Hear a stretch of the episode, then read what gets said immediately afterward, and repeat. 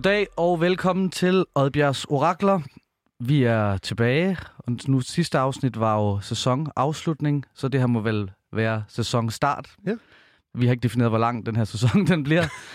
øh, og det er jo, øh, ja, jeg hedder Andreas Oddbjerg, og det her programmet, hvor vi prøver at give alle de råd, vi selv hungrede efter, da vi var unge og håbefulde. Nu er vi hverken unge, og vi har ikke noget håb tilbage. Vi håber løs. Øh, vi er håbløse, ja. Og ja, så gider jeg sgu ikke sige så meget om, hvad det handler om. Jeg tænker, dem, der hopper ind nu, har måske set det, mm. eller hørt det. Og Ellers så må de køre padel baglæns springe tilbage. Og Mads, du, øh, det, du er totalt komfortabel. Du har allerede meldt dig på banen. Jamen, jeg har lækkert. Øh, jeg begynder at have et lille, et lille horn i siden på dig, fordi at når folk taler om programmet, så kan de ikke så fremhæver de altid, hvor lækker en stemme du har. Jeg blev genkendt på min stemme den anden dag. Ja, Der var simpelthen en, der spurgte, om det var mig. Ja. Ja. Og det var det. det, Så hej Jeppe. det synes jeg er overdrevet. Ret Nå, vil du ikke... øh, Vi har jo øh, en mastodont i studiet, der skal præsenteres, og det er dit job. Men det vil jeg da gerne gøre. Dagens gæst er født i 1975 i Silkeborg. Han har i modsætning til vores tidligere gæst, Anders S.G., faktisk gået på Silkeborg Amtsgymnasium, og er derfor fuldt ud berettet til sin plads på listen på Wikipedia over kendte studenter derfra. Vores gæst i dag har haft så mange succeser med så, meget, så mange forskellige ting, at man faktisk bliver forpustet af at ramse dem op. Så vi plukker lidt i det i dag. Men der kan altså nævnes uh, gigantbandet Nephew, Superduen, de eneste to, som han har med Peter Sommer, og senest det relativt nye band, men meget succesfuld allerede, Hugorm. Men det var altså bare lige for øh, at være på den rene musikside, for han har også lavet satire, og har den vej været med til at drive mine forældre til vanvid, fordi jeg i tre år i streg konstant øh, citeret Pimte Pim Bagne og en masse af de andre øh, vanvittige karakterer fra Angora-universet. Og i samme univers, der lavede han øh, sammen med de andre gutter fra holdet også lige et par gigantiske hits, som i dag har 20 millioner plays på Spotify. I dag er han aktuel med den forfærdelig gode og utrolig sjove med miniserie Guru, som kan ses på DR. Men tilbage til det med de vilde streamingtal. Hvis man tæller sammen på tværs af alle hans musikalske pro- projekter, så har dagens hovedperson over 60 millioner streams på Spotify. Og hvis vi kunne og måtte, så ville vi have arrangeret 60 millioner menneskers jubel til ære for dagens gæst. Men han må nøjes med os to i dag. Mine damer og herrer, dagens gæst er Simon Kvam! Dum, dum, dum, dum. Det var Jeg kommer, du kommer jeg løbende ind på scenen. Ja. Prøver at Ja, se ud, som om det går stærkt, men, men jeg får løbeturen til at virke så langt som muligt, så jeg kan nyde det der kæmpe cheer. 60 millioner mennesker. Ej, 60 minutter. Den Ja. måde har jeg faktisk aldrig hørt det talt sammen på. Det tror jeg, den vil jeg lige tage med i baglommen. Den er til dig. Og hvad er det? Det er jo Det er faktisk næsten, lidt lavt sat. det er næsten en øh, amerikansk øh, guldcertificering, når man Næsten. får på et nummer. Jeg mener, det er 80 millioner, så på et nummer, så er man guld i USA. Men ja, jeg vil sige øh, tusind tak, fordi du har lyst. Øh, øh, nu er det jo klart, når vi har lavet første sæson, at vi har trukket meget på folk, vi kendte, folk vi er i netværk med på en eller anden måde. Så du er måske også en af de første, som er lidt udenfor. Vi har faktisk ærligt været en lille smule nervøse, fordi Meget. vi begge to er kæmpe fans. Og, øh, Og hvor er I søde. og bare, øh, ja, jeg ved ikke, du har øh, en udstråling øh, for mig som en, hvor hvis man ikke gør sig umage, så, så får man det også at vide. Og, og, og, og, og sådan et menneske bestræber jeg mig også selv på at være. Øh, her til at starte med, vi plejer at spørge, jeg kunne godt tænke mig at spørge dig, øh, hvis vi forestiller os, du er 16-17 år, eller hvor ung du nu kunne være, og du sidder hjemme på dit værelse, og du har en eller anden drøm om at skulle lave musik, eller lave et eller andet, det her program eksisterer. Hvad, hvad, hvad kunne du forestille dig at, at, at spørge om, eller hvad, hvad interesserede dig mest i starten der på en eller anden måde, er at få slået ind ad døre, eller et eller andet? Ja, Mm. Jamen altså, jeg tror, jeg, jeg, kunne, jeg kunne godt have tænkt mig at vide lidt mere omkring, hvordan kan man, hvad skal man sige, øh, hvad gør jeg i forhold til, at jeg både gerne vil det her og det her? Mm. Mm. Altså, jeg var, og var dengang især, og i sådan set hele min karriere igennem, øh, været meget forvirret over det der med at rumme flere sider, og, og, og gerne ville ligesom udtrykke mig på både på en musikalsk øh, scene, helt konkret, Ja. men også øh, med, med figurer og skuespil og skrive historier og sådan noget. Ikke? Øhm, nu har jeg i, i min høje alder efterhånden omfavnet, altså at, øh, at det er sådan, det er, og, og, og, og kan egentlig også godt, øh, hvad kan man sige, finde øh, øh, det fede i det. Ja. Altså, og er egentlig stolt af det. Øh, og jeg kan jo konstatere, at det hele det akkumulerer sig til over 60 millioner streams. Så øh, det går også meget godt. Det er jo X Kommercielt pladesalg. set. Ja. X pladesalg, altså X Ja, ja. fysisk salg. Det er jo helt Ej, men sindssygt. altså, Ja. øh, uden pis, så, så er det sådan en ting, som jeg sådan, øh, har, har bakset lidt med, og det kunne jeg godt have tænkt mig. Og ja, altså... Hvis nu Eddie Skoller havde haft et program, eller et eller andet, så man kunne have spurgt det, ham. det, eller, sjove, ja. det, er, det sjove det er, at jeg synes faktisk ikke, at jeg havde så mange at spejle mig i. Nej. Altså, øh, og det, det går faktisk helt op til dengang, øh, det hele gik bananas for mig, som jo var i 2004, hvor både Nephew og Angora ligesom brød lydmuren samtidig. Der var jeg jo også meget forvirret over det, og blev også hele tiden forholdt det af, Ja. af medier og sådan Ja. noget. Hvad er du mest? Og Hvordan, ja. hvad vil du vælge, hvis du nu skulle vælge? Og er det så musik eller komik og sådan noget? Jeg, øh, jeg, jeg, jeg forbeholdt mig retten til ikke at vælge, men jeg kunne, da, jeg kunne da godt ligge og tænke over det i min seng om aftenen. Hvad fanden er jeg egentlig mest? Mm. Hvad, var din, hvad var din drøm som barn? Var det at være musiker eller skulle, eller var det bare at være sådan en, hvad skal man sige, entertainer? Jamen altså, jamen det, så, det bringer så nogle helt andre akser ind, for jeg tror egentlig ikke, jeg gik og drømte om på Nej. den måde og øh, træde op. Men det tror jeg mere havde at gøre med min, min blufærdighed. Altså, jeg er Mm. super blufærdig, Ja. og langt op i Ja. mit liv. Øh, altså, da, det, var først efter, det var først på højskole, da jeg sådan var 19, tror jeg, at jeg overhovedet sådan ligesom spil, prøvede at spille musik sammen med andre mennesker.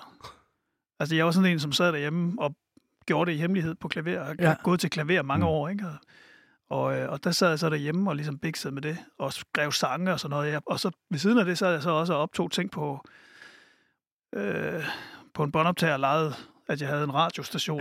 ja den, det gjorde jeg Det også. jeg Gjorde også. det? Ja, ja, ja, ja, så meget. Læste du også øh, sportsnyheder op fra den lokale avis eller et eller andet? Nej, jeg, det var mere musikradio. Jeg, så, så sad vi og spillede det ud af højtalerne og optog det ind i de der numre Ja, der. ja. Jeg, så, der lå, der lå uh, downloadet fra Kazar på min fars computer. Ikke? Ja. Så, så, sådan noget. Så, man, så programmet havde de samme fem musiknumre, der blev spillet. Noget, noget, jeg, noget jeg har tænkt over, som jeg, øhm, som jeg ville spørge dig om, er, fordi nu, jeg står øh, personligt selv midt i øh, et eller andet, man godt kan definere som et folkeligt gennembrud. Øh, X-Factor, Melodi Grand Prix, mm-hmm. Mhm. øh, hitlister, radio, al, alle de her ting ligesom stikker af. Og jeg har fandme haft øh, rimelig spacey den sidste måned, de sidste par måneder. Øh, Mads oplevede det selv, da vi spillede Zulu Awards, hvor det var ligesom 8. uge i træk, hvor jeg skulle lave et eller andet medie, presse noget, der, der på den der måde var... Øhm, Ja, hvor der er det der mellem en halv million og halvanden million mennesker, der ser det. Og jeg var simpelthen tønsligt. Jeg, jeg græd hele morgenen. Jeg skulle lave Sula Awards og ringede til min manager og græd og græd og græd og græd. Og sagde, jeg vil ikke, jeg vil ikke, jeg vil ikke. Og han sagde, det, det, det skal du, men vi bliver nødt til lige at få styr på det her. ikke.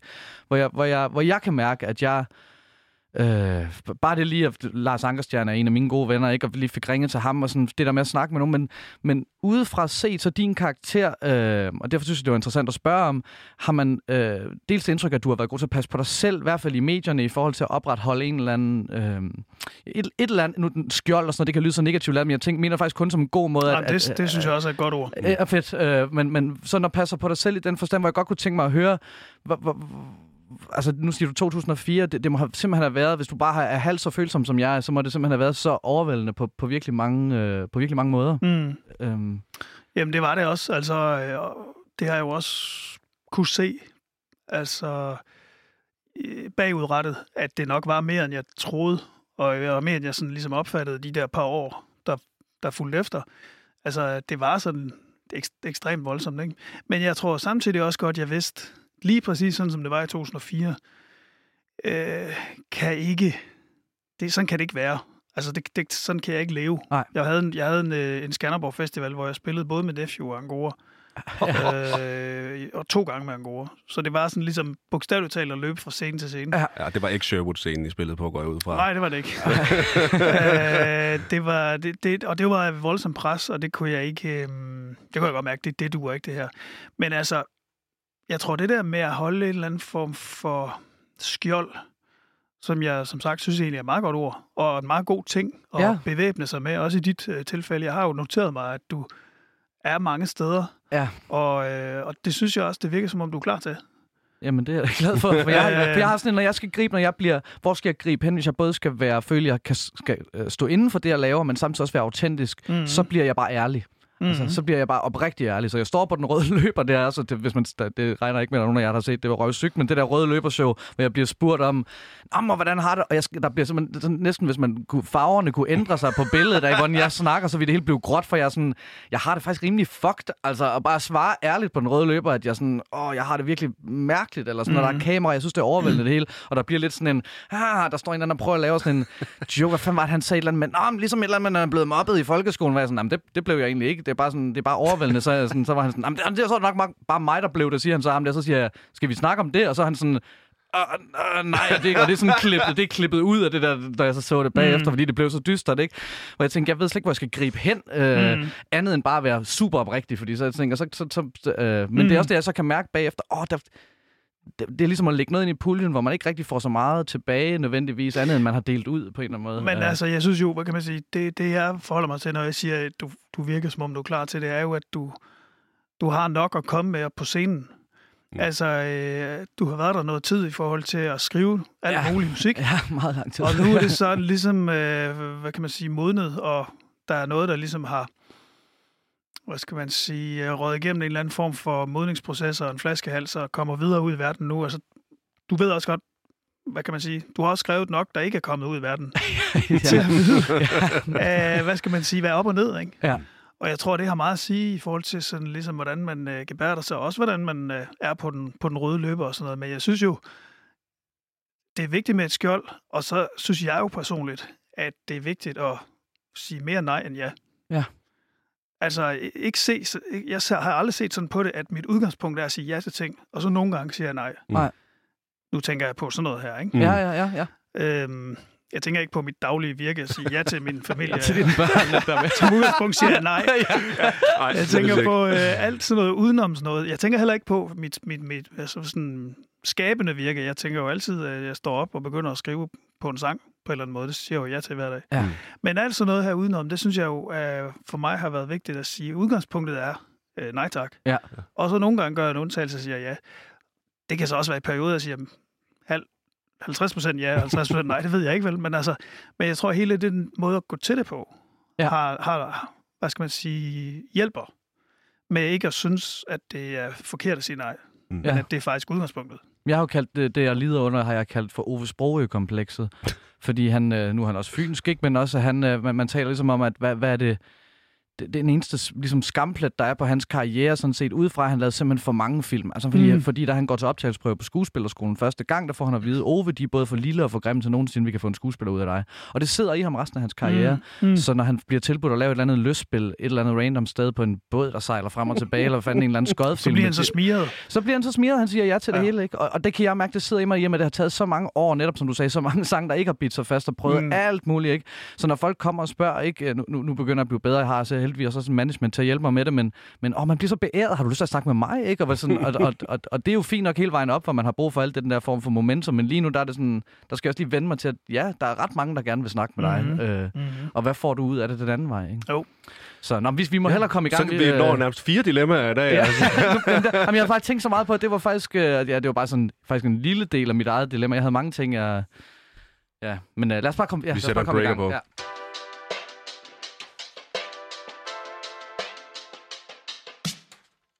Yes, sikke en snære. Fræk øh, Ja, ja, slutning. det er Mads, der har lavet- ja, Det er ja. sgu mig, der lavede den. Ja. Bak. Øh, nå, men vi er jo kommet til dagens første øh, spørgsmål her, øh, di, øh, slash dilemma, hvad det end er. Case. Øh, case. Case, den første case. Det er, sådan, det, er, det er rigtig mellemlederudtryk. Øhm, det lyder sådan her. Kære Oddbjergs Orakler, først og fremmest mega dejligt radioprogram til øregangene. Det har ændret mit liv. Ej det, ej, det står der ikke. Der står bare, jeg lytter, jeg lytter med hver uge. Jeg er en ung fyr fra Aarhus, som er i fuld gang med at skulle planlægge udgivelse af mit første soloprojekt, parentesen nøjeren. Planen har indtil videre været en større EP-album, album afhængig af, hvad pengepunkten rækker til. Mit spørgsmål er, om I har nogle gode råd, erfaringer omkring udgivelse af musik, og hvor meget betyder det at have nogen i ryggen? PR-bureau, publishing, label osv. Jeg har i tidligere projekter udgivet på lidt forskellige måder, parentes helt selv og gennem PR-bureauer, og har lidt svært ved at regne ud, hvad der er den rigtige strategi. Musikken er ikke udpræget kommerciel, parentes måske kunne den bejle til P6 Beat, men har svært ved at se det som A-rotation på de helt store kommercielle stationer. Så derfor er det måske vigtigt at have gjort sig nogle overvejelser, hvis jeg ikke vil drukne i det store Spotify-hav. Hvad siger sådan et par branchehajer til det? Kærlig hilsen, den antikommercielle jyde, der gerne vil være lidt kendt. Yes. Øhm, og for, øh, øh, lad os starte med dig, Simon. Hvad, hvad, øh, altså, Nephew, det er noget med, så vidt jeg husker, at, at det er også et band, øh, før at øh, folk ved, det er et band. -agtigt. Eller I mm. Laver musik og udgiver musik, og, mm. og har også måske en stil, der, der ikke er helt det, der ender med, som, øh, at, at øh, I bliver kendte for på en eller anden måde. Jo, ja. Altså har I selv udgav, udgav I selv nogle ting i starten, og hvordan... Ja. Øh, masser vores... Øh, den, mær- den mærkelige måde, vi kom frem på her, faktisk hidrører lidt et andet dilemma, Ja. Som nå. kommer senere, Uh, som jeg ja. næsten kan... Jeg ved ikke, om du gemte den dertil. Nej, jamen det, jo, lad os, nu, det, det måske går meget godt med lidt struktur i den forstand, at, øh, at vi ikke får gentaget os selv for meget. Det, det, det, I hvert fald så vil jeg sige, i forhold, i forhold til den persons spørgsmål her, så... så øhm, altså fordi det, er- det, er- det, er- det, jeg vil sige med det andet, det er, det er ligesom hele det her med, om man ser sit musikalske virke som et, et job, som er det, man satser på, Ja. eller som noget andet. Ja. Mm. Øh, det synes jeg er interessant Det er meget i, i, sig selv. Øhm, og det kan vi jo vende tilbage til. Og så er der så det med, hvis man så skal ud med noget, som ham her, han skal. Øhm, eller hende her. Ja. Ung fyr. Ja. Ung fyr, godt. Ja. Satan, jeg var lige ved at Ja. træde i... Oha. Øhm, han skal ud med noget, og øh, det der med at gøre det selv, ikke gøre det selv, altså øhm, på mange måder er jeg jo, og jeg er jo rundet af en anden tid, men, men den er nok, det, det er nok det samme, der gør sig gældende, nemlig man, man, man kan ikke rigtig komme udenom, at der er nogle gatekeepers og nogle måder. Ja. Øh, Jeg hørte man, jo den der vandrehistorie, den gik jo lystigt om, at Lars Trillingsgaard, som øh, du har sikkert hørt den 100 gange før, men Lars Trillingsgaard, der er jo, øh, nu er han øh, radiochef på P4, sid- før han sad på P3, at da han bliver ansat i et nyt job, så sætter han sig ind og skal høre nogle demoer, stikker en hånd ned i en kasse og tager jer en Nephew-CD op, ligesom mm. Man lytter til. Den er, det er jo sikkert ikke sådan, det er udspillet, men det er sådan en... det tror jeg faktisk, det det er er. nogenlunde. Det kan godt Ja. være, at det så først var nummer tre, men, eller, men, men, men han trak op. Men det, er altså, det lyder godt, at det var nummer et, og han satte det på at tænke, det her, det, der er ikke noget, der lyder sådan. Det bliver jeg nødt til at, at, at, at, at give noget shine, eller på en eller anden måde. Ja, jeg tror, det var, øh, så øh, historien går, at han satte det på og sagde, det bliver da ikke noget problem. Så, Ja, så det er det kvalitet. der Det er rigtigt, det er sådan historien lyder fuldstændig. Øhm, men det, altså, så man kan sige, vores måde at komme ud igennem lydmuren var jo så radio. Ja. Og movieklip, der blev adgang til alt muligt. Ja. Øhm, fordi den blev ugens i uge 1, 2004. Men det radioen samme- havde også en helt anden magt dengang, for nu man taler om ugens undgåelige nu, det, det er jo slet ikke samme Ja, det har det vel ikke. Hvor dengang, der kunne det jo nærmest definere starten på en kæmpe karriere, ikke? At, at Jo. det er virkelig sådan... Øh, ja, det, det, det er bare meget interessant. Mm. Mhm. Og så tænke på, at jeg kan godt... Man tror godt, man kan se sig blind på nogle ting i forhold til det der radio noget, hvor, hvor selvfølgelig gør det noget, men jeg har også bare oplevet det sidste... Øh, altså, at, at det ikke er alt, der oversætter, vel? Jeg havde den der penge ind, penge ud, som jeg udgav, som blev på P3 så uundgåelig i september 2020, tror jeg det var, som, jamen, hvad har den streamet? 350.000 den dag i dag, eller sådan noget. In, intet, Ikke 60 millioner i hvert fald. Nej, nej, og i morgen er der også en dag, der har været ude i Mm. seks uger og har streamet over en million, ikke? Altså, Mm. øh, som ikke var uundgåelige og fået øh, lidt mindre airplay, ikke? Og Det så du mener, det fik ikke helt... Det fik, den fik ikke luft på Spotify, selvom den var... Nej, præcis. på At det, det, det, oversætter ikke en til en Nej. de der, de der formater, platform imellem, ikke? Så, så, så der er fandme også... Altså, Hvad vil I sige så? Hvad, hvad skal Men jeg tænker også, der er flere gates nu. Ja, Altså som jeg ser det, før i tiden var det ligesom, der var, bare, der var radio, så var der nogle anmeldere inde på de store øh, dagblade, og måske noget GAFA, måske. Ja. Øh, og det var ligesom det, hvor nu der er der jo øh, playlisteplugger, og der er, hvad hedder sådan noget, øh, blogs og vlogs, mm. og øh, Ja. alle mulige. Altså der er så mange øh, gatekeepers, og, og, og grænsen er måske lidt mere diffus, så jeg tror også, for lige at, at vende tilbage til vores øh, unge fyr, den antikommercielle jyde, øh, Ja. hvilket er et virkelig smukt udtryk, øh, at han skal måske... Øh, prøve at finde ud af, hvilken gate han skal ind af. Det er måske ikke P6 Beat, der er hans gate. Altså, der, der findes jo sådan nogle øh, super dedikerede... Øh, hvad det? Jeg har en ven, der har, han har sådan et øh, projekt, der hedder Baskerval, som ingen kender. Men han er kæmpestor i det. Men det er sådan noget new age, øh, syndt, øh, mærkeligt, et eller andet. Men i det miljø, han laver musik, er han kæmpestor. Mm. Øh, fordi han ligesom rammer de rigtige playlister der. Så måske er den interkommercielle jyde måske skal sigte lidt mere efter de der playlister, der er meget specifikt, for det virker ikke som om, at han lige laver øh, altså almindelig øh, Jamen, jeg- noget jeg- Oliver Pop, nej, som vi kalder Nej, det. så vil jeg så også sige, jeg synes, øh, jeg synes også, at han skal gøre op med sin, øh, sin måde at betitle sig selv som antikommerciel. Jamen, der er noget... Det gør, ja, det gør noget utroligt kedeligt ved mennesker. ja, og Og, der er og noget... at sige det på Ja. ja. forhånd. Jeg er antikommerciel. Fordi det er lidt som om, man, man, man, man, øh, man starter med ligesom at udelukke nogen Mm. fra at, og måtte være publikum til det her. Ja, Eller fuldstændig. nogle gates, nogle, nogle, nogle platforme til at være fine nok Ja. til at, spille det musik, man har lavet. Og jeg tænker, ofte så er det faktisk en undskyldning for Usikkerhed. at kunne sige, I forstår mig ikke. Mm. Ja, men Så, fuldstændig. så jeg tror, man skal ligesom ud over det. Ej, men du taler lige ind i mit hjerte der. For det er jo det, for det, jeg kan ikke lade være med at tænke på det heller, når man hører det her. Det første, jeg læser ud af det, er på en eller anden måde en usikkerhed omkring øh, det der med at stu- øh, turde stå ved, hvad det er, man laver, ikke? Og så sige, "Men så, så kan det godt være, at man, at man lytter til det og siger, okay, men det lyder ikke som Medina, eller det lyder ikke som Scarlet Pleasure, og alt muligt andet, man kan se, der fungerer på platformen. Jeg vil så også sige, det er det farligste, hvis man tror, at vejen til, at det fungerer bredt, det er at lave noget som nogle andre, der lyder bredt. Ikke? Mm. Altså i virkeligheden, hvis han sidder med noget, der synes, der lyder unikt, så, så, så, så, så det der med at putte antikommercielt, fordi der er et eller andet distort, eller formerne på sangene ikke er... Altså, der er verden bare... Altså, det er bare en helt anden verden, vi lever i i Vi er dag. forbi det der, Vi- og ja. det, hvad skal man sige, på nogle, på nogle punkter kan man begræde det sådan i tidsånden, men, men lige præcis inden for musik, synes jeg ikke, man kan. Nej. Der synes jeg, det er ekstremt befriende, Ja. at man ikke har de der akser længere, og der ikke faktisk rigtig er nogen plads til det, man i min tid kaldte musikpolitiet, der stod med korslagt Ja. arme nede bagved, Ja. og var utrolig vigtigt Ja. at imponere. Ja. Det har jeg ikke nogen fornemmelse af, er, at de har den store power længere. Der er selvfølgelig nogle, nogle få anmeldere nogle steder, Selvfølgelig. men Det er jo ikke... Ja. De har synes, heller det er ikke den Nej. magt på den måde. Altså, Nej. der er, for jeg kan huske, der var sådan en øh, historie. Jeg kan huske Michael Højris, som vi har nævnt før inden for Ja. ja. DMF. Han var forbi, da jeg gik på konservatoriet og holdt en foredrag. Og der snakkede han om, øh, hvad hedder han, Stig Rossen. Han havde fået en eller anden, altså en slammer-anmeldelse, hvor de bare havde givet ham 0 stjerner eller sådan noget. Det havde givet ham altså et kanonsalg på sådan en jule-CD. Fordi den bare havde fået så dårlige anmeldelser. Så skulle alle høre den der jule-CD. Det tror jeg ikke rigtigt, vi kommer til Nej. at se på samme måde i dag. Altså, Vi fik Thomas også Treve en man- stjerne for gulddrengepladen Ja, i politikken. præcis. Det, men det rykkede Ja. jo ikke så meget på den måde. Det er jo ikke pladen, der ligesom er hans, øh, Nej, hans nej, store nej, nummer. nej. Det er jo de der singler, ikke? At, så på den måde er det måske i virkeligheden et meget godt øh, billede på, at, at tiderne har ændret sig. Jeg tror i hvert fald, at tiderne har ændret sig, og så kan man sige, det betyder jo ikke, at man ikke skal holde fast i sig selv. Altså, fordi man kan sige, du er jo også et meget godt eksempel på, det er også det, jeg mente før, øh, træde op mange steder, men have dig selv med. Ja. Nu har du været i X-Factor for nylig. Mm. Jeg har selv været der med Hugorm. Ja. Øh, og jeg synes måske, vores optræden har det til fælles, at det var, det, det var ikke ligesom udtryk for Hugorm eller Andreas Oddbjerg, der ligesom lige knækkede sig forover for at tage en ordentlig X-Factor Nej.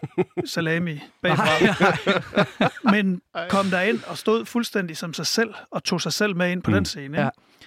Ikke? Øh, og på den måde, det er jo mere det, det handler om. Ja. I, ikke, bare at sige ja til alting, øhm, men, men ikke have så mange skæld imellem. Det er ikke fint nok, og det er forkert, og det er kommercielt og sådan noget, men mere sige, hvad jeg kommer med det, jeg gør, og vi gør, og så gør vi det. Mm. Ja. Øhm, og så ikke have så mange, hvad hedder det, hvad skal man sige, labels på, hvad det er. Hvad man kan sige, der, han skriver også, den antikommercielle jyde, der gerne vil være Men lidt det, kendt. kan, altså, det, det, Så der er, jo, der er jo en voldsom ja. kamp i gang. Ja, det, det, var, det kan man nemlig meget tydeligt høre, der er. Jeg kan heller ikke lade være med at tænke på det der med, hvis man tænker med den der gør det selv tanke. For jeg har øh, med mit gamle band der, som jeg også øh, fortalte, inden vi, vi startede med at spille live, som en gang øh, eller noget fik lov til at høre en lyd, nephew-lydprøve, og, og endte med at få René fra dit band til at sidde og og ryge has op i min lejlighed, og jeg kastede op ud over det hele og sådan noget. Jamen, det er, en- det er en helt anden historie, men, men, Jeg er virkelig træt af, at jeg ikke var med der. ja, men du var syg, det var Odense Ja, okay. Du kastede også op. Øh, nej, men, men, men, men det der ligesom er, altså, hvor, hvor jeg kan være med at tænke, at det der med at gøre det selv, at det er for mig øh, forbinder det meget med en bandting. Altså det der med at være solist og skulle sidde, altså der skal man godt nok være gjort af noget specielt, Det tænker tror jeg, du ret i. For ligesom både at skrive sangene, øh, producere alt det der, men i band, der kan godt være en trommeslager, der bare kommer og spiller trommer, men så hvis ligesom skal, han skal have, man deler kodaen i bandet, eller whatever man nu gør, så vil man, kan du ikke, øh, jeg tænker, at Christian i Nephew, øh, jeres mm. Mm. band, har også taget lidt sådan en hat på en gang imellem, for jeg Ja, ja, helt sikkert. Der har været mange, øh, hvad kan man sige, øh, ting delt ud på holdet. Ja. Men, men der tænker jeg måske, nu kan jeg ikke helt gennemskue, om den her person er, øh, jo, solo, et soloprojekt. Altså, øh, når man så snakker om, skulle jeg, skulle jeg ligesom hooke op med nogle, han skriver et PR-bureau, eller publishing, eller label, eller så videre. Altså, man kan jo også godt team op med nogen på business-siden Mm. en manager eller en eller anden, hvad man nu kan kalde vedkommende, men hvor man ligesom er på samme side af disken. Ja. Mm. Altså, hvor, hvor man ikke ser det som sådan en, øh, øh, en anden, hvad kan man Er det, ikke sige, en part. trans, det er ikke en transaktion på samme Nej, måde? men Nej. hvor man, er, hvor man ligesom teamer op som et Ja. ja. hold og siger, nu skal vi ud med det her musik, og, og, og måske deler vi alle Jamen, indtægter, der måtte komme down the road, fuldstændig. og så, øh, og så ligesom gør vi det her sammen. Fordi så kan man også, som du siger, hjælpe sig ad med at stå lidt op for, at det bliver ordentligt forhold, og sige nej og sige ja til det Mm. rigtige.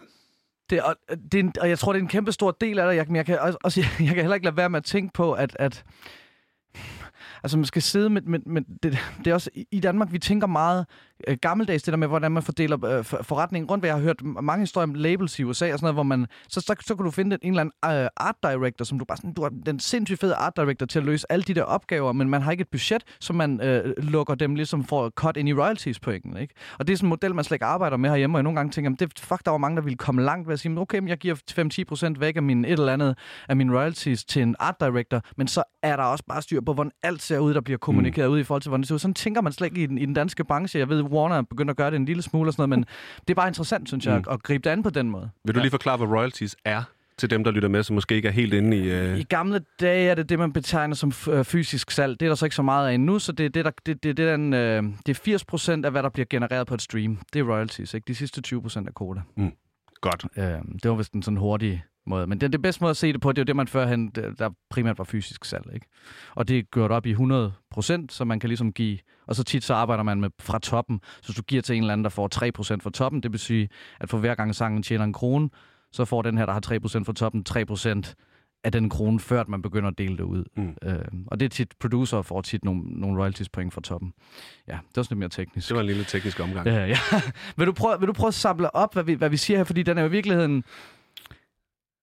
Jamen, den, den er, det det bliver altid sådan lidt, når vi ikke kender musikken, ikke? Og det, ja. Det er altid der, hvor man står og snakker, jamen, øh, det, det, det kan både være det, Det ene bliver eller lidt andet. mere i sådan nogle generelle, øh, store, brede øh, Men jeg synes, det er strokes. close. Jamen, jeg synes, det er Find nogle, close. hold- find nogle holdkammerater. Ja, præcis. Ja, og jeg synes, noget af det klogeste, der er blevet sagt, var også i forhold til det der med, og det er jo altid det, vi ser, finde find ud af, hvad du vil, eller finde fred med. Altså, der er et kæmpe paradoks i den der kærlige hilsen, den antikommercielle jøde, der Mm. vil være lidt kendt, ikke? Altså, det, som jeg altid siger, mit breakthrough kommer, da jeg finder fred med, at jeg gerne vil kommunikere noget, som folk rigtige mennesker i situationstegn bliver rørt af, eller bliver... Mm. Altså, da jeg tekstmæssigt finder ud af, at det er no- noget af det, er så god til, men det er også det, der interesserer mig, at få så mange mennesker som muligt Mm-hmm. til at stå, ja. altså religiontanken, jeg øh, synes, Rasmus din- Sebak, øh, Hvad ja. hedder det? Øhm... I morgen er der også en dag, er Ja, nede, ja. dernede? Øh, Hvad hedder det? Det er jo på, altså, og det mener jeg positivt, det er jo på nogen måde skamløst. ja, fuldstændig. Mm. En skamløs sang. Ja. Men, men, men som jeg synes, du slipper afsted med, fordi, det, fordi man føler, at det, du mener kraftet med det her. Og, og jeg føler det også, og jeg kan mærke det også, at, hvad skal man sige, vi synger om det sådan grundlæggende menneskevilkår, Mm. at være pivked af det og gå i seng og så stå op. Ja. Altså, øh, og hvis du havde haft en kamp med, hvis du havde kaldt dig selv den antikommercielle Fynbo. Nord, ja, Nordfynbo, Nordfynbo, ja. så havde du jo aldrig kommet hen til at udgive en sang. Aldrig, aldrig. Der havde været tusind stemmer, der havde kaldt mig... Ja, øh, uh, det, ej, det er forkert, Ej, og det det kan du ikke. Og... Ja, er du, er du ved, er det dansk top? Er det Ja, ja. alle mulige ting? Ikke? Ja. Men du har vel næsten været den antikommercielle Fynbo. Har du ikke det på et tidspunkt? Jo, det har jeg. Ja. Ja. Altså, jeg har stået helt med langt hår, og slet ikke ved siden af en hel koncert, og helt skæv på, på, på, på, på has, og med, og med sort tøj, og, og bare, i stedet for at sige noget mellem numrene, var det lyddesign af isterninger, der blev gnedet mod hinanden, øh, og delays og Også sådan spændende. Noget. Nej, men, men, men, men hvor, hvor netop, øh, ja, men, men netop sådan en kæmpe ville så gerne være cool, og Ja. mit første år på konservatoriet, altså det var bare en lang hine efter, at der var, at Nis Bysted, eller en af de der øh, rockdrenge, klappede mig på hovedet og sagde, ej, hvor er det sejt musik, du har lavet, og så kunne man så være sikker på, at hvis de synes, det var sejt, så, kunne du, så var det musik, du ikke kunne tjene en krone på. øh, ja. Men det kommer vel også, altså man kan sige, øh, de her, det er jo, det er jo noget, vi, det er sådan en tilbagevendende ting, at de svar, vi giver, det, det er for det meste lidt det samme. Hvad det er noget med at finde et hold, det er noget med at finde ud af, hvem man er, Ja. og det er noget at finde ud af, hvem man gør det for, og altså det, det så sent som sidste gang, sagde vi det samme. Men, Ja. men, men, og det er jo virkelig sjældent svarene, der er det, det spændende i det her format. Det er jo tit, hvad vores gæst faktisk har at sige om det. Men også selve den der ting, Jeg siger så det, fuldstændig det samme, som der er blevet sagt. Ja, der er Emil Kruse, det var faktisk bare en til en, og så bare afspille dem, og så ud, ud, udfaser de bare hinanden. Okay. Nej, men jeg tænkte, nej, men jeg tænkte, der, der er også... Det, der ligger i hvert fald også bare noget i det der med at gøre det selv, at man skal, man skal, åh, man skal være...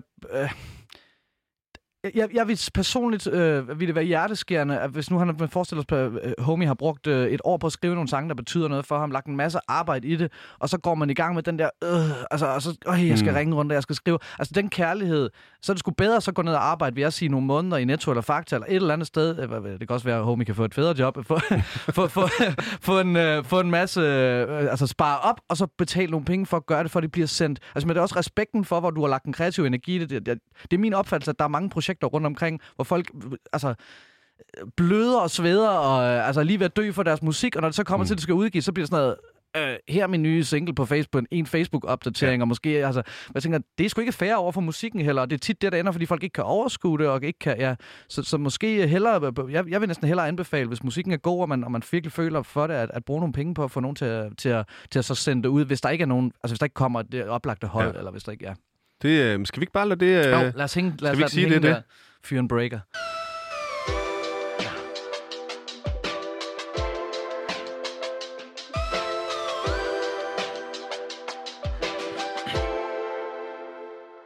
Ja. Nu, jeg prøver at gøre min stemme mere, mere sexy, mere, mere dyb, og så, for, at jeg ikke skal, for, for at det ikke alle rosen ikke skal falde til dig. Det er også utroligt. Ikke? Så har vi lige været på tur, og folk klapper og klapper af mig, og jeg får lov til at stå forrest der, og så kan jeg ikke engang tåle, at du skal få lidt credit for din lækre stemme. Jeg er, et, jeg er, et, lille, jeg er et lille uselt menneske. Jeg kan ikke undre noget som helst lækkert, Mads. Så derfor får du også lov til at læse det eneste dilemma, der kun er på 4-5 linjer. Det fordi jeg, ikke, jeg, kan ikke, jeg, jeg kan ikke overskue, at du, hvis du skulle få det næste, der er så langt med den der lækre stemme der. En lækre radiostemme. Nej, lad være. og det var 3-0 til Kalundborg.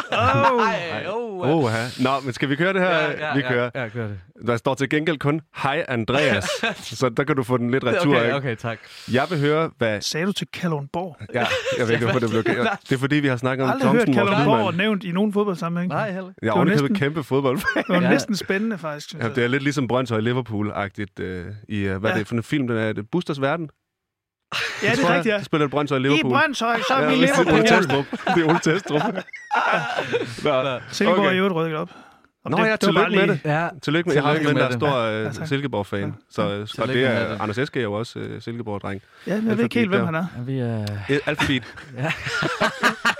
Åh, oh, okay. Åh, oh, det var det med vi, den på. Vi er OB, okay. vi er OB-fans, så det er... Det, oh. ja. ja, det er en evig lidelseshistorie. Ja, men vi får nye træner og sådan noget. Åh, oh, ja. Ah, svensker. Ja, ja. Det blev svensker. Svensk ny træner, ja. ja. Nå, okay, nu, nu skal vi tilbage til musikprogrammet.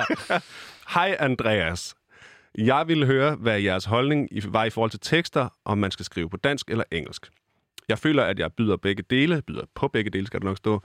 Øh, hvad har I erfaringer og præferencer, og skal man begrænse sig, øh, med, eller er det en begrænsning at have danske tekster? Jeg vil gerne høre jeres mening om det med sproget i tekster. By the way, er jeg kæmpe fan af. Det, der står kun, by the way, jeg er kæmpe fan. Med venlig hilsen, Mønte. Okay. Så dansk-engelsk er i virkeligheden Ja, fuldstændig. Og, og mm. fantastisk. Jeg, jeg vil fortælle dig noget, øh, Simon, før du får ordet. Øhm, min allerførste single til mit soloprojekt hedder Ice Money Ass Bitch. øhm, og, det, og, det blev, og, det blev, og det blev en af de sange, der ligesom ikke øh, fløj helt vildt. Jeg tror, den gik sådan noget nummer et på viral-charten, der hvor folk, når de deler det meget. Sådan noget. Så der var der i hvert fald nogen, der synes, det var sjovt.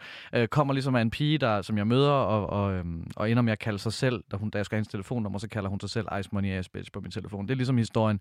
Men der sidder vi Øh, jeg har en ven, der hedder Daniel Thorup, som jeg skriver alle de her tekster med, og, og, og, og hver eneste gang... Øhm, jamen det er bare fordi, jeg kan huske, jeg var en af dem, der virkelig blev provokeret af din valg i forhold til at kombinere på det tidspunkt. Og jeg har ikke været den eneste, jeg vil nærmest sige, at det var vel nærmest halvdelen mm. af Danmark, der, altså enten synes man, det var det fedeste, der var sket til dansk musik, eller så havde man det, fordi at især på grund af det her med sproget, mm. øh, som virkelig kunne provokere folk.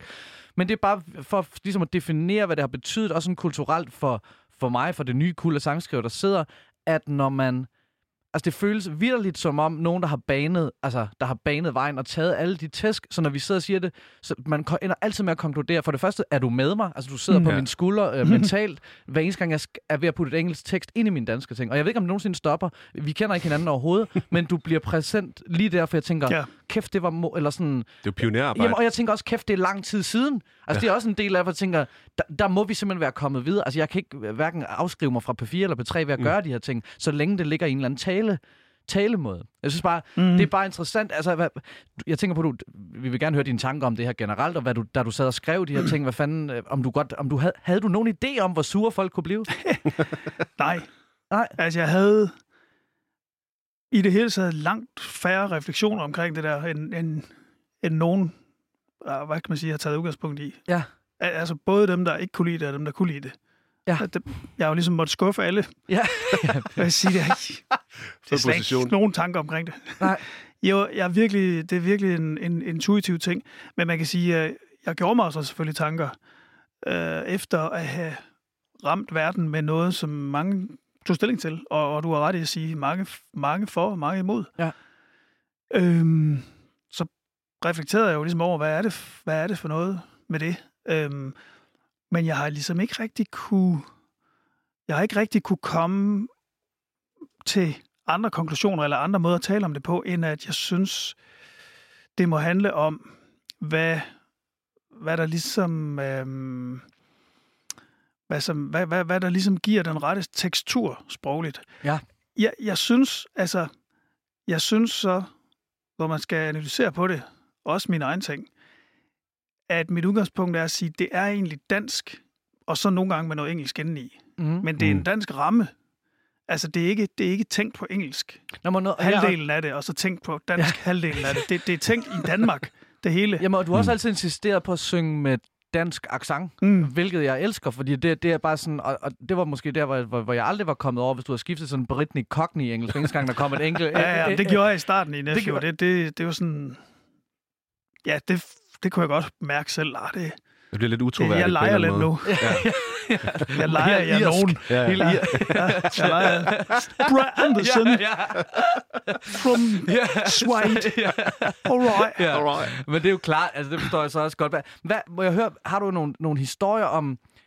Jeg kan starte med at fortælle, okay, for hvad jeg søger efter. Øh, kort historie. Vi, vi øh, er til en øh, fødselsdag, mig og en ven, øh, der endte et eller andet, vi har ude at spille, og så ender til hans kærestes, øh, jeg tror en 50 års, øh, ikke hans kærestes 50 års fødselsdag, men, Wow. men en af hendes øh, forældres ven. Det er, det er lige meget. Der er en masse gamle hippie-musikere. Øh, jeg kan ikke huske, faktisk ikke, om jeg fortalte det før. Men min ven kommer der øh, øh, i snak med den her ene øh, gamle trommeslager på et tidspunkt, og vi er i gang med at lave musik. Vi er i gang med at lave musik på det tidspunkt, og bruger computeren meget, og, og, og, og bruger backtracks, og bruger sådan nogle ting der. Og ham der trommeslageren, som, som Emil står og snakker med... Altså rigtig farband. Ja, sådan en rigtig farbar, jeg står og snakker med ham, og han er sådan... Så, så det, du siger til mig, at I laver det på computeren, og så er Emil sådan, ja, ja meget, altså vi spiller stadigvæk. Og så den her mand, han er simpelthen blevet så fuld, og så op, han bliver så sur, han skubber min ven Emil, så han vælter ned på, gro, så ned på grospladsen og råber, det er ikke rigtig musik, og så går han i vrede til sådan altså en meget hyggelig fest ude på landet. Alle er glade, der er ikke noget. Og, og det er simpelthen en musiker, der blev så provokeret og så vred af, at der var en anden måde at gøre det på. Jeg tænkte, hvad er de vildeste oplevelser, du har haft med det der med at prøve at gøre noget andet? Altså, du, øh, jeg, nu ved jeg ikke, øh, du har ikke dine bodyguards med i dag, men øh, jeg, ved ikke, hvor, jeg ved ikke, hvor meget de blev, aktiv- blev aktiveret, da I var på tur. Jeg, jeg har bare tænkt over, at der må være nogle ret vilde historier om folk, der simpelthen bliver, hvor man tænker, det er bare musik, eller sådan, du ved, hvor, Ja. hvor Ja, men... det er nok, jeg tænker, det, det kan også være, det er mere Jeg på kan- internettet-agtigt. Nå, eller på, ja, det er øh, det, det, er det sgu eller- nok været. Jeg kan ikke huske nogen sådan... Jeg kan ikke huske nogen konkrete episoder, sådan, men, men, men nogen, der blev provokeret over det sproglige på den måde, men altså... Ja, jeg kan da huske, at jeg havde en, en, en person, jeg på et tidspunkt troede var en ven i et, et lille Aarhus Mm. øh, band, Ja. som var meget sværget meget til sådan... Øh, guitar og,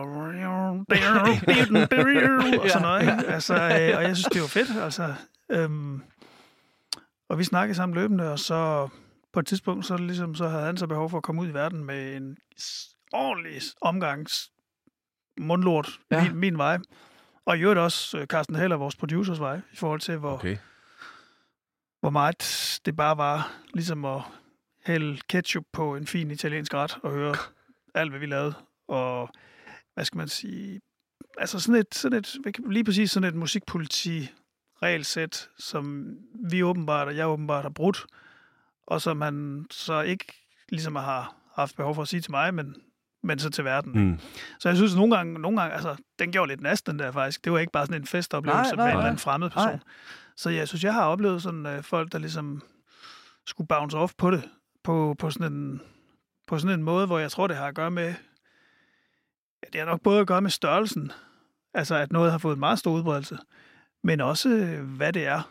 Altså at, at der er noget, der er sådan ligesom er skamløst i det måske. Hvordan, Altså sprogligt set for eksempel, ikke? Hvordan arbejder du med følelsen? Nu, du- at det, at det faktisk gjorde, altså igen, det, det kan godt være, det, det er bare mig, der står ved suge nogle ting til mig, men hvordan arbejder du med følelsen af, øh, for eksempel at blive skuffet eller blive ked af i den, altså hvad, hvad skal der til for at komme ovenpå igen? Altså skal du, skal du, skal du, er, det, er det en samtale med dig selv, eller, eller er det en samtale med nogen af dem, du så er på hold med, som ligesom kan bekræfte hinanden i? Jeg har faktisk altså, også brug, brugt nogle gange at tage en samtale med en professionel Ja. omkring sådan nogle ting. Også omkring sådan nogle ting? Ja. Åh, oh, det er virkelig rart at høre, for det, det, det er sådan noget, jeg godt overvejer i høj grad. Ja, det, det synes jeg, du skulle. Ja. Altså, fordi... Øhm, Og det er ikke Frederik, pas- det er ikke Frederik nu på, hvem Silius. du går ind til. Det er ikke Frederik Silius, jeg til at sige.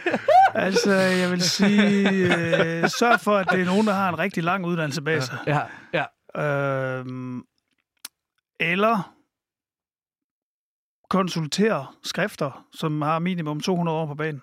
Ja. Altså, jeg, det jeg mener, det er, at jeg har fået meget ud af at læse øh, Lykkepær Ja. og anden klassisk litteratur. Jeg er ikke en kæmpe læsehest, fordi når jeg går i gang med noget, så kan jeg ikke, simpelthen ikke, så går jeg meget langt ind i det. Ja.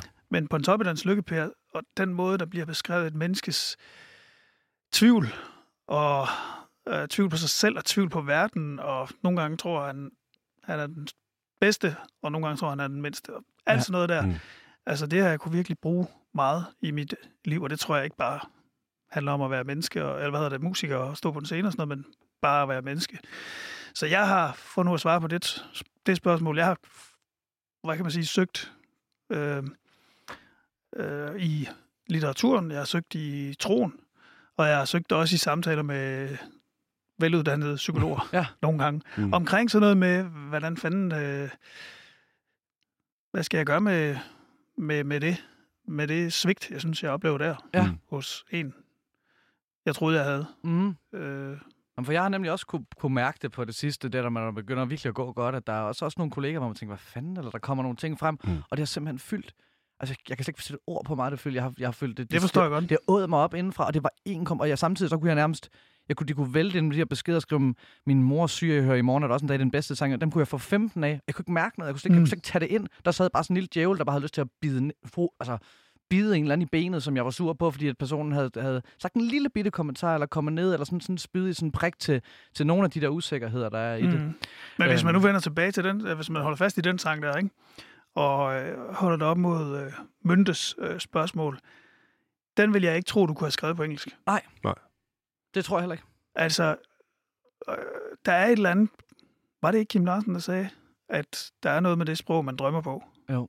Det er vildt sagt. Det tror jeg var ham, der sagde det. At der ligesom, der er noget uomgængeligt ved dit modersmål. Mm. For helvede, hør ordet. Ja, Det er det. Modersmål. Altså, Ja. ja. det er virkelig smukt, ikke? Ja, Modersmål, andet sprog. ja, Jamen, altså, og der, der er ligesom et eller andet, øh, som uh, man ikke kan komme udenom i forhold til, hvis man vil sætte ord på følelser. Og så kan man jo lege med, øh, hvor, hvor sætter man så grænsen omkring det Mm. sprog. Altså, det er jo det, jeg egentlig bare øh, begyndte at lege lidt med i Nephew og sagde, hvad hvis man rimer movieklip på du vil slip? øh, altså, det kom bare op, Ja, og så, ja, Nå, ja, så kører ja. vi med det. Ja. Øh, så, så hvor man selv sætter rammerne for, for sproget, må man jo, øh, må man jo afgøre.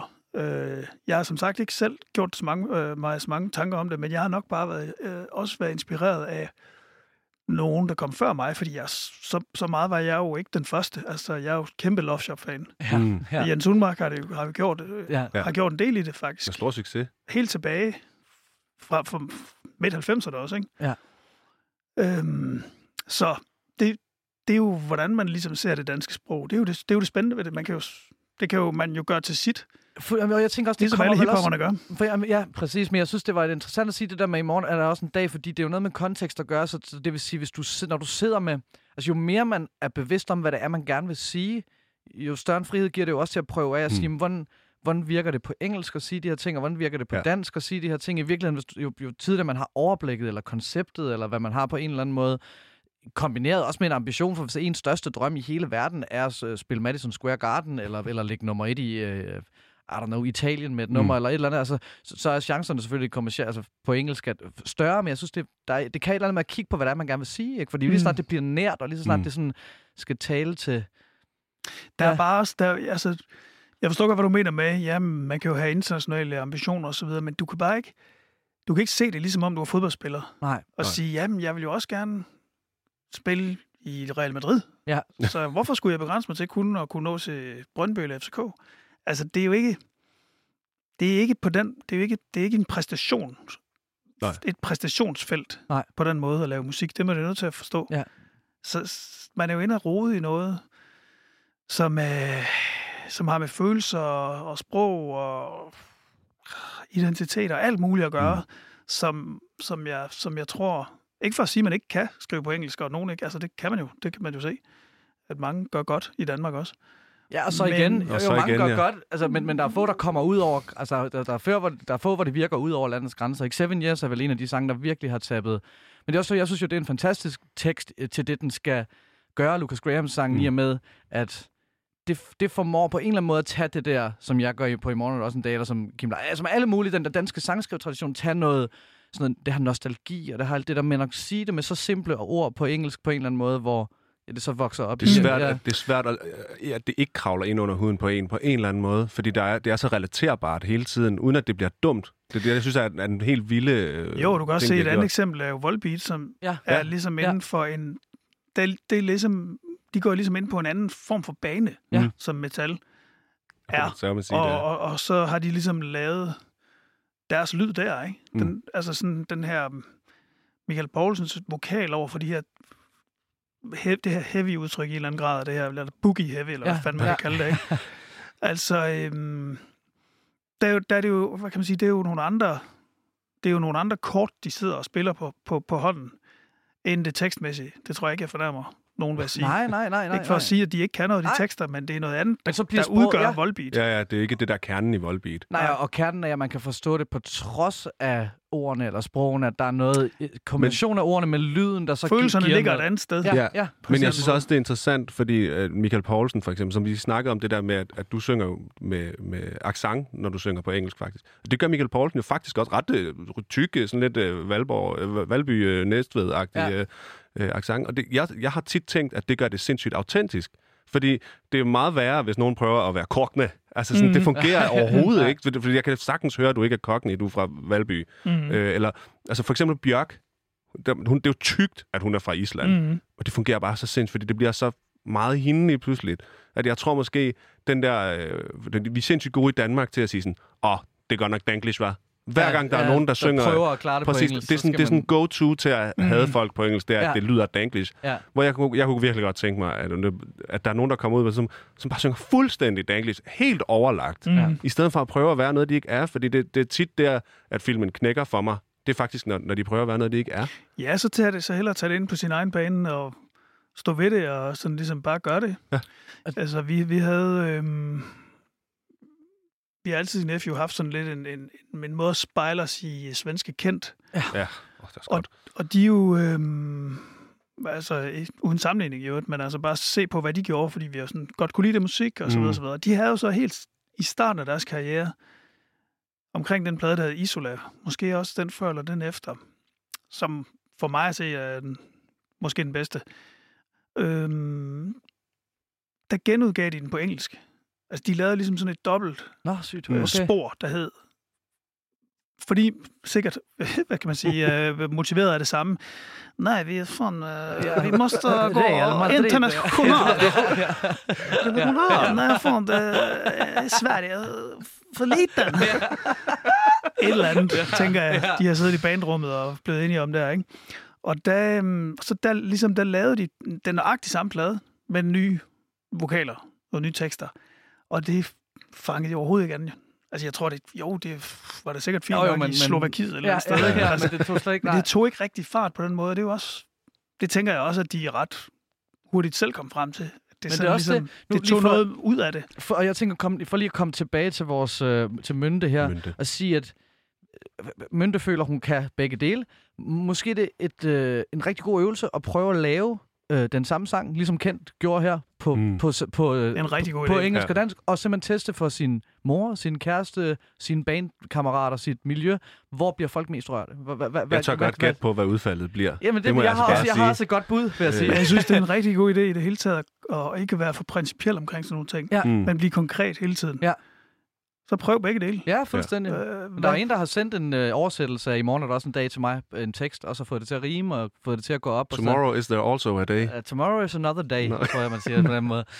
Tomorrow is another day. Ja. Men hvor jeg ligesom også prøvede at synge det, og sådan... Ja, det var faktisk ikke... Jeg, jeg blev, blev også lidt ramt af tanken af sådan... Mm, kunne man... Skulle vi lige have Lukas til at synge den på, eng, på, på engelsk, i stedet for, jeg gjorde det ikke? Men, i stedet, men stadigvæk, der er noget med rødvin og smøg. Jeg kan bare ikke... Åh, det, det blev oversat. Det blev Der er lidt jo- til noget andet. Og Der er sådan, jeg ved noget, ikke, det, og det nævnte vi også i, i Annika Åkær-afsnittet, det der med at høre musik med huden, som Lars Lilleholdt har sagt, eller høre sproget med huden, ikke? Mm. At det, det, det er jo det, dansk kan. Altså, og der, der nævnte jeg en, nu har jeg et andet billede, at det er det der med, når man siger rape feels. Det, har, det resonerer overhovedet ikke i os, men hvis man siger rapsmarker, ja. så ved vi lige præcis, så er der mm. så mange ting inde i os, der, der danser løs, og det er sommer. Vi kørte i, dag, i, i, i weekenden her i, på Fyn, ikke, hvor der var... Ja, vi elsker at køre på Fyn, ikke? Du bliver så syg, når du ja, er på vi Fyn. er som regel syg, når jeg rammer Fyn. Men øh, der var sådan en rapsmarker over det hele, og sådan dansk sommer, og man, og man kunne næsten øh, dufte det, ikke? Og det kunne man, det ja. kan man jo med de der. Ja. At det er noget andet, altså der er, sproget kan altså bare et eller andet, ja. i hvert fald for mig, når det, når det bliver på mm. dansk. Sådan er det bare. Men hold det åbent, og det er også det der med at lege med det, også med at have et, vi har, den der nye, vi har lavet en ny sang, der hedder Business, som vi spiller live, mm. som, uh, som hvad siger, nej, nej, det er ikke din business, nej, nej, det er ikke dit life. Altså, ja. bare sådan, ja, som bare sådan en, en sang om sådan en fuckfinger til folk, der blander sig for mig i ens liv, men bare business og life der, det passer sjovt også, fordi ja. der er det der navnet live og live. Ikke, altså, mhm. ikke at det er det, man skal tænke, men det, er lidt, det bliver alligevel sjovt, og der er mm. det der, mhm. man siger business. Det, er, det, det vil man sige, hvor går det godt med din business på dansk, men mm. man vil ikke sige live, men det bliver så sådan et lille smølfespark i øreflappen, at man gør det i stedet for at sige det. Det hører man også liv. med huden. Ja, præcis. Ja, det præcis. der, ikke? Altså, det, det er måske en, en meget god lakmus. Ja. ja. Sidder ja. man og oversætter det? Ja, jamen eller det er rigtigt. det bare, eller, eller sætter det så. Rammer det bare. Ja. Mm. Det, det synes jeg ja, simpelthen, det, det, vi skal bare, den lukker vi bare her. Den lukker vi her.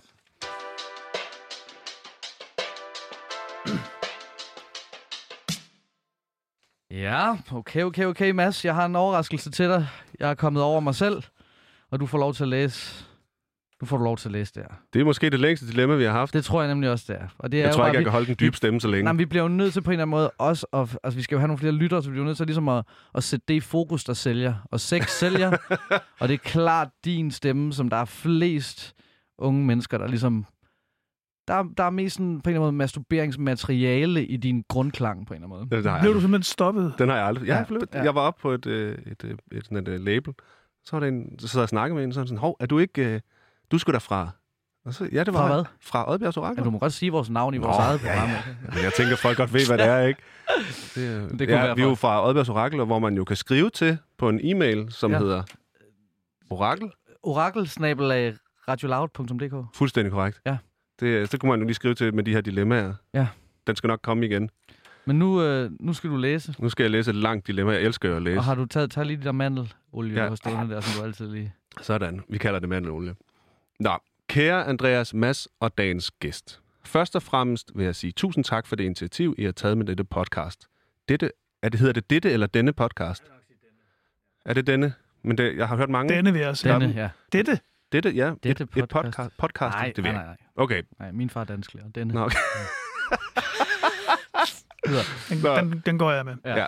Det er virkelig fedt at kunne høre fra erfarne mennesker i branchen, og jeg har allerede fået svar på mange ting ved blot at være lytter. Dejligt at høre. Men nu blev det altså tid til, at jeg selv skulle skrive ind med et mere personligt dilemma. Jeg er en 22-årig kvindelig singer-songwriter. Jeg har sunget hele mit liv og fandt i en tidlig ud, alder ud af, at det var det, der gav mig mest glæde, og at jeg godt ville leve af musikken. Sagen er bare den, at det var fucking hårdt at få den drøm til at gå i opfyldelse.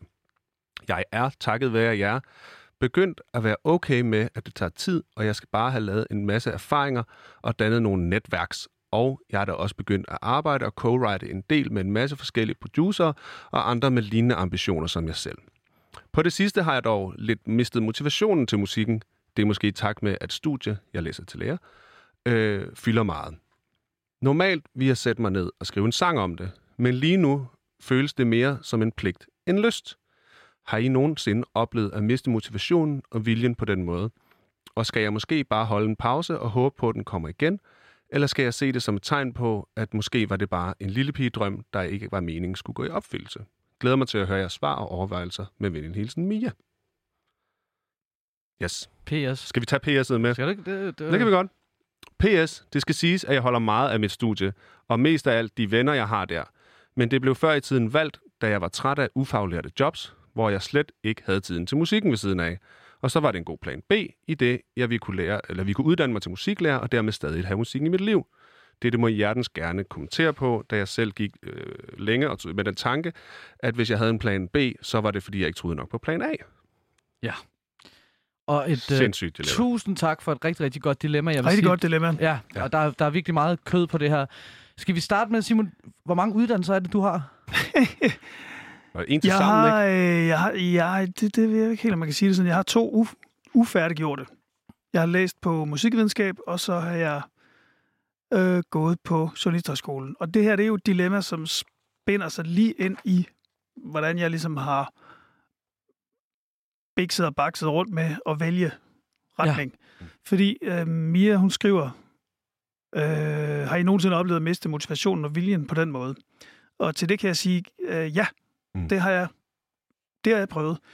Fordi øh, hvis vi spoler tilbage til dengang, hvor jeg startede på musikvidenskab på Aarhus Universitet, øh, det gjorde jeg, fordi jeg tænkte, jeg vil gerne noget med musik. jeg ved, jeg ikke vil noget med at blive musiker sådan på et instrument. Altså, jeg skal ikke på konservatoriet. Mm. Men, men jeg vil gerne ligesom beskæftige mig med musik og så noget med... Også lidt noget med medier. Og jeg havde læst, altså jeg var jeg har slet ikke sat mig ind i, hvad fanden det var for en uddannelse. jeg har bare læst sådan en bisætning i en pamflet. Her kan man også komme muligvis til at arbejde i medie- eller musikbranchen. Nå. Okay, ja. Og det var... Super, vi. så går ja. vi den vej. Øhm, der fandt jeg så ret hurtigt ud af, at det var egentlig mest en uddannelse i at blive gymnasielærer i musik. Mm. Det er det, det er egentlig primært øh, skoler folk til at blive, hvilket jo er et, et, et, et, både, både et spændende job, og øh, det var også en god uddannelse. Men det, det var bare ikke det, jeg gerne ville. Ret hurtigt mødte jeg et par andre gutter på det studie, som også havde misforstået, hvad det gik ud på. øh, og vi begyndte at spille musik sammen, og det var sådan set Nephew, vi dannede der. Nogle af os, Christian og Søren, ja. som er med i dag også.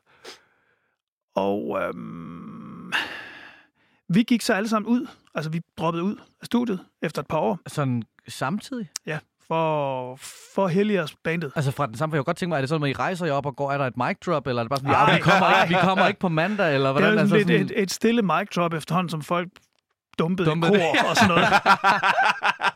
okay. Jeg bestod i kor. Du bestod i kor? Jeg bestod i kor. Og, og så blev du sanger i banen. Øh, det var ja, det, præcis. ja. Hvad hedder det? Øh...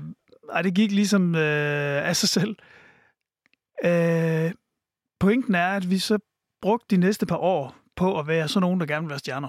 Ja. Altså lave, lave et band, og ligesom øh, det der med at være et band og mm. lave musik sammen og sådan noget, det er det fede. Det skal vi. Det er det, vi skal leve af. Det er det, vi skal bryde igennem som øh, alle de ting, der er blevet skrevet ind omkring, hvad skal vi gøre? Ja. Det var vi så nogen, der gik og tænkte på. Hvad skal, ja. hvad skal ja, vi dog gøre? Ja. Hvad, skal vi lave nogle flyers, eller hvad? Skal vi lave nogle, mød, nogle trøjer, merchandise-trøjer? Alle sådan nogle ting. Vi, alt muligt har vi gjort. Og efter et par år med det, så var det, at det for mit vedkommende kom hen til, at jeg mistede motivationen og gnisten. Altså, jeg kunne ikke rigtig... Pff. Jeg blev træt af det. Altså, ja. jeg blev træt af uh, alt det der arbejde med det. Mm. Og alt det der med at sådan selv uh, big, uh, booke jobs. Og, og det var også fint nok, at man gør en indsats for det og sådan noget, men og vi, du ved, vi var sådan nogen, der ligesom lavede, hvis vi skulle spille i Kolding, hvor vi selv havde banket igennem, vi skulle spille på noget Knuds Garage i Kolding, så mm. fik mm. vi også selv sat op, at nede i den lokale stereo-studio pladeforretning, som der fandtes dengang, ja.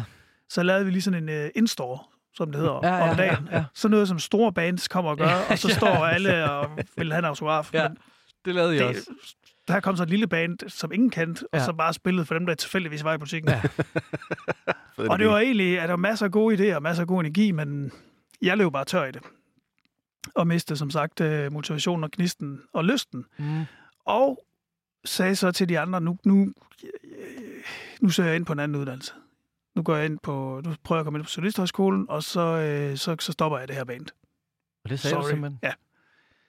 Øhm, og det vi så gjorde, det var, at vi ligesom med den bevidsthed i øh, baghovedet blev enige om, nu, nu, nu indspiller vi lige de sange, vi nu har skrevet her på det seneste, for at have dem. Ja. Altså for mm. ligesom bare at have dem stående selv, fordi det er næsten synd ikke at have dem. Mm. Men det var jo med den her, hvad kan man sige, det her pres fra vores egen skulder var taget af. Altså ja. ved det, at vi har sagt, nu skal vi ikke Nej, det her det mere, bare... det er fint nok. Altså.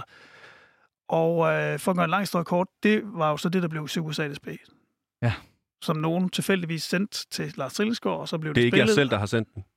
Jo, jeg tror, vi selv ah, okay. sendte det, men det var også sådan, men lidt, ja, ja lad os da bare, prøve det. Altså, ja, ja, ja, det var meget laissez-faire det hele på den front, ikke? Fedt. Vi gik meget op i musikken, men det var ikke med det formål, altså mm. det var ikke med et mål. Det var ikke ligesom sat op som om, øh, det skal føre til det her. Det var musik for musikkens mm. skyld, hvis man skal hæve det lidt op. Så, så synes jeg faktisk, det var det. Det må man godt og det, det og det, som jeg synes, der så er den store hvad kan man sige, øh, lærer, som jeg selv virkelig har prøvet at holde i hævd siden, det er, at det på en måde er unaturligt at se det at lave musik som et job. Ja. Så meget man kan holde det væk fra og blive set som det, jo, jo bedre er det. Ja. Altså, dermed ikke sagt, at man ikke godt kan...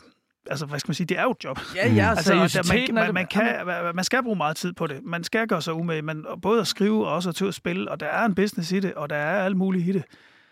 Men, men jo mere man kan få det placeret der, hvor det virkelig er skægt, Ja. og bliver ved med at være lystfuldt, Mm. øh, jo bedre er det. Og det er nødvendigt at placere det der. Fordi, øh, hvad skal man sige, øh, Det skal hun, ja. hun skriver jo også øh, som en start på sit brev, som mange har det jo selvfølgelig. Jeg har sukket hele mit liv og fandt i en tidlig alder ud af, at det var det, der gav mig mest glæde. Mm. Og at jeg godt vil leve af musikken. Altså, det er det lighedstegn, jeg synes, man skal prøve at arbejde lidt med at stille spørgsmålstegn ved. Ja. Skal det være sådan, Mm. at fordi det er det, der giver dig mest glæde, så er det det, du skal leve af? Mega interessant. Ja, Og sindssygt. du Ja, kan hurtigt ja. komme til at se glæden ud af det. Ja. Altså, du, det, det er jo ikke sådan, at mennesker, der elsker at spille tennis, og det giver dem rigtig meget glæde, nødvendigvis skal forholde sig til, om de skulle blive professionelle tennisspillere. det er rigtigt. Det bliver det meget hurtigt med musik. Det bliver Ja. det hurtigt. Ja, ja. At som om, hvis ikke, det, hvis, ikke det, hvis ikke det kommer ind på den bane, så er det også lige meget. Ja. Så jeg vil tage hende på ordet, øh, hvad hedder det, eller på hendes PS, og sige, jamen hvis du, kan, hvis du godt kan lide det studie, Mm. og du er ved at miste lysten til at spille musik, så er det da rimelig meget no-brainer. no-brainer, Ja, ja. Bliv på det studie, Ja. og så bare lad musikken holde det, ho- holde det rum lidt heldigt. Ja. Og så, fordi på et eller andet tidspunkt, så får du pisse meget lyst til at gå ind i det igen. Og så går, kan du gå ind i det. Og så kan du også indspille noget og sende til nogen, og hvem ved, om der sker et eller andet. Men Og så altså er hun helt 22, ikke? det, 22, Du, altså, øh, du har det er hele... bare det der med ligesom at placere det i sådan et, øh, Det er et unødigt pres på en eller anden måde. Det er sgu et unødigt pres at lægge på sig selv. som er også er unaturligt i forhold til, hvad Ja. musik er, synes jeg. Mm. Ja, vi løber, altså, vi- det er jo sjovt, det er jo sjovt, for jeg bruger, man bruger så meget, jeg bruger så meget energi på at sætte, altså skabe omgivelser for mig selv, når jeg skal, når jeg skal arbejde med musik, som føles anti-arbejde mm. Fordi det er klart, der jeg, Hvad- præs- jeg præsterer bedst. For eksempel sådan en sommerhusture, hvor, hvor, hvor man så selvfølgelig har en hel masse øl, og der er sådan noget, hvis når folk får idéer på, på mærkelige tidspunkter. Altså, jeg har så hele tiden sådan en fantasi om sådan noget, 25 mennesker, der er i sådan et stort sommerhus, der ligger rundt i hækkene og spiller harpe, og man lige går forbi, der er en, der siger en tekstbid, man lige samler op. Og jeg ved godt, det er ikke sådan, det er, men jo mere jeg sådan kan bilde mig lidt ind, at det er det, jeg er Ja, i. jeg kan så godt relatere til Øh, det. Men det der jo- med at snyde sig selv, ikke? Ja, ja, og virkelig sådan, og, og, og, og, og, og i virkeligheden skrue op for sådan en bohem agtig følelse af, at alt bare er åbent og frit og kanaler og sådan noget. Selvom det ikke er, selvom jeg har en hel, hel masse øh, tjek, og jeg ved, hvad der virker, og alt de her ting, og ved, hvad der er på hitlisterne, og hvad folk øh, kan forholde sig til de ting, jeg siger og synger og sådan noget. Så hele tiden prøver at rive det fra, fra hinanden, dekonstruere det, og så sætte en eller anden vibe af at være på George Harrisons range, hvor han går rundt med ukulelen, og, og, og lige pludselig Ja. har en idé, hvor Paul McCartney kommer forbi og lige skriver se et stykke med ham. Eller, altså den der romantisering af det, som, som, som folk også meget hurtigt bliver bange for, at sige, jamen, det er jo et arbejde at igen præstere med, med hele, med din øh, nye tv-serie, det der med at optimere sig selv, og optimere dit produkt, optimere din sang, så alle kan... Øh, altså, det, det bliver det meget hurtigt, og det, og det er bare det er ikke min erfaring, at, at det er der, det bedste musik opstår, fordi at den følelse, du har, når du laver det på en eller anden måde, den sætter sig i sangen, og, og, og, og, og, og er også det, der skal kommunikeres. Ikke? Mm. Altså, Jeg synes, der, Ja, det, altså, jeg, jeg synes, den der... Øh, det for mig, og også dengang i det, jeg fortæller om med Nephew her, øh, back in the day, så var det virkelig klædeligt og kunstnerisk, øh, det er helt rigtigt for os, ikke at være så ivrig. Ja. Mm. Altså, ivrighed kan være godt. Det kan også være rigtig dårligt. Ja. Ja. Fordi det ligesom... også hvis man skal score. Jamen, det gælder det hele er vejen det rundt. oplagte, Ja. ja. det, Ja. den oplagte, den oplagte Analogi, sam, sam, ja. analogi. Ja. Ikke? Det er det jo altså simpelthen øh, den ivrige type, der, der vil det for meget. Der- Sker der ikke noget for? Der findes jo ikke en menneske, der scorer mere end en, der lige har fået en kæreste. Nej. Det er, det er det nemmeste i hele verden. Hvis man lige har fået en kæreste, så går i byen, så, så sværmer folk omkring dig. Det er jo Ja. helt vildt, altså. det, det er det, det signal, man sender. Ikke? Og, og, men det er lidt det samme. Altså, jeg har sådan en, øh, en yndlingsaversion. Det er, hvis jeg har session med nogen, og de så siger, skal vi ikke skrive et hit? Ja. Kom, lad os gå ned og skrive et hit. Ja. Så det første, jeg siger bare sådan, det skal vi ikke. Ja. Vi skal skrive en sang. Vi skal skrive den allerbedste sang, vi overhovedet kan. Det synes jeg er en, er en, en uh, ambition at have. Men det der, vi går lige, eller når folk uploader på Instagram, sidder lige og laver et hit. Ja. Nej, du gør ej. Det ved du ikke. Det kan du ikke sige. ja. Altså, det, det, det, Og det er et unødigt pres at lægge, fordi man begynder hele tiden at krydslytte med andre Mm. mm. kommercielle hits og sådan. Jeg ved ikke, ja, det er i hvert fald ikke så, man bliver original, vel? og så er der jo også det, at hvis man, hvis man jagter et hit, så jagter man tit en tendens, og hvis man jagter en tendens, så er man bagefter. Ja. Som jeg ser det i hvert fald. Ja, ja, men der, der, der, er, der, der er totalt noget om det. Det, ja, det skal man skulle passe på. Nå, vi skal lige tilbage til hende her. Jamen, jeg, øh, jeg havde også bare lige lyst til at sige, at øh, jeg jo også har taget, jeg tog, gik kom, startede på lærerseminaret, også til, både min, ja, min farfar var, var skoleinspektør, min far er lærer, min søster er lærer, alle mine farfars søstre var lærer, min storebror er lærer, altså, de gik bare lærer alle sammen, ikke? Så det, var, det troede jeg også, jeg skulle, om ikke andet bare for, øh, det virkede også nobelt, det der med, eller på, på en eller anden måde at skulle I sådan nogle familiefester med nogle utrolig lange indslag? det, det, skulle man forestille sig, men folk Det har jeg indtryk af, at lærerfamilier altid Ja, Det er men, men, men, min, men, men for min fa- familie er sgu mere sådan, øh, det, det er meget, vi ser maks hinanden tre timer ad gangen, og så kan folk ikke holde ud at være sammen mere. øh, så, så det er det faktisk ikke. Øh, det, ja, folk er bare sådan lidt mere introvert og social angstagtigt, men det er en helt anden du prøve at, snak. komme, prøve at komme til fest hjemme med min familie? Ja, det er sådan noget der. Ja, det er ja. godt, men det er noget lidt noget andet. Men din far uddanner også efterskolelærer. Eller, så det Ja, er, præcis. Det er voldsomt. Nej, men jeg vil bare sige, jeg gik også på lærerseminaret og startede der, og, og, og, og, og, øh, altså, det kan jo også, jeg vil sige, hvis du ikke, hvis man sidder der og har, egentlig har det ret godt på det studie, så vil jeg nemlig også sige, så, så, så tror jeg ikke, for jeg havde det, jeg var ved at dø. Altså, jeg, jeg, Mm. jeg, jeg, var, ved at, jeg var virkelig ved at dø, og inden at blive smidt ud af min, min studiegruppe, et meget, øh, jeg kan huske, der sad en af dem og græd. Altså, jeg kan bare huske, jeg sad, Åh, det var, der slog det mig også med hende der med tårer i øjnene, der sådan med bævrende underlæb, da hun smed mig ud. Og hun græd ikke, fordi hun skulle, hun synes, det var synd for mig. Hun græd, fordi hun synes, at, det var, at jeg var så dårlig at være i gruppe med. uh, så det var sådan en vrede gråd, altså vibrerende, ikke? Hvor jeg kan, så tænkte på, altså fair, det bliver jeg jo nødt til, hvis du kan få de følelser omkring, at vi ikke øh, er up to date med øh, den der grammatikopgave, vi skal lave, at du begynder at, altså, så er jeg jo også det helt forkerte sted. Mm. For jeg følte ingenting. Jeg sad bare og tænkte på, jeg, hvordan fanden får jeg breaket for dem, jeg heller ikke kan komme i morgen, for der skal jeg øve. eller sådan med mit band. Eller sådan den der følelse. Ikke? Så hvis man har det sådan der, så tror jeg også, man er et ret godt sted. Også for, jeg, for alternativet netop det der med, som jeg også i perioder, for eksempel at arbejde 35 timer om ugen i, en- i, i en øh, fritidsordning. Det, åh, det synes jeg næsten er sværere. Ikke? Altså, fordi der, så, de der, så kommer der sådan nogle børn, så kommer nogle forældre, der lugter alkohol og henter deres barn og sådan noget. Øh, altså, det sidder i mig helt... Altså, kommer hjem og skal være kreativ og åbne min egen op, hvor de der små skæbner og rigtige mennesker og sådan noget, det fylder fandme meget, altså, Mm. øh, i forhold til at være kreativ, synes jeg. Mm. Men Ja. jeg, jeg vil kunne godt tænke mig lige at det der plan A, plan B show der. Ja. Øh, hun, hun skriver meget konkret det der med, at hun, hun, hun har gået med den tanke om, at hvis man har en plan B, så tror man ikke nok på plan A. Og den tanke har jeg også gået rigtig meget med, Ja. og for så vidt stadigvæk går med. Men det er, jeg vil bare lige sige, at det er ikke rigtigt. Altså, det, det er det ikke. For- Det kan godt være, for nogen for mig var det rigtigt. Ja. Altså, det, jeg har aldrig haft en plan B. Øh, men, men, og det tror jeg måske i virkeligheden taler ind i, om det der med, at man skal gå efter musikken. At det er der, man skal gå efter musikken. Det er, når du simpelthen ikke... Det kan ikke være anderledes. Nej. Altså, jeg tror virkelig... Øh, fordi, øh, specielt hvis man er i den ende af musikken, jeg er, det er elendigt betalt. Du sover af helvede til. Øh, du, øh, du skal arbejde med alle mulige folk, du synes er idioter tit. Altså, det, det er ikke alle, der er idioter, men det sker altså nogle gange. Man, øh, det, det, du skal fandme vilde det, altså, før det, før det giver mening. Ja. Fordi hvis du, hvis du sådan...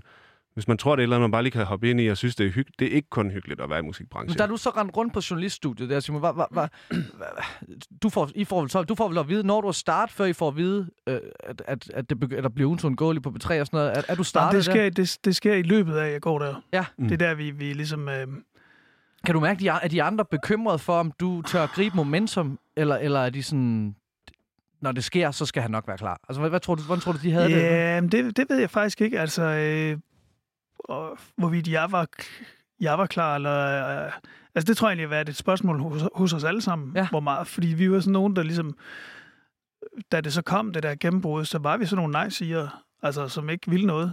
Og som ikke, øh, fordi vi holdt, vi, vi holdt så meget på, at det ikke måtte blive for arbejdsagtigt for os, ikke? Ja.